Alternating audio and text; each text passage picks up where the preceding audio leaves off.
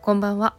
この番組は私イラストレーターの中野がファッション用語について調べたこと学んだことなどを自分の言葉で自由にアウトプットしていく番組です。ラジオトークというアプリから配信しています。今回の用語はコンサインメントショップです。コンサインメントショップまたはコンサインメントストアとはアメリカでいう古着屋のことです。コンサインメントとは委託品という意味で個人の古着を委託販売します。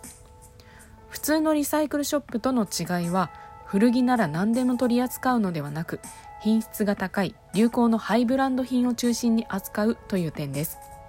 また古着の持ち主から先に買い取りを行うのではなく一度商品をお預かりして古着として店頭に出し売れた場合に店側が販売手数料をもらうという仕組みになっています。一般的な価格設定ですがだいたい定価の4分の1から2分の1程度で売りに出し実際に売れたらその金額の半分ずつを元の持ち主と委託販売主で分けるようです。委託販売のメリットは元の持ち主にとっては在庫管理の手間が省けること。それから委託販売側としては売れやすい質のいい品物を並べることができるという点でしょうか。デメリットとしては売る側としてはハードルがやや高めで委託販売側としてはいろんな方の商品をお預かりするので棚卸しが大変ということらしいです。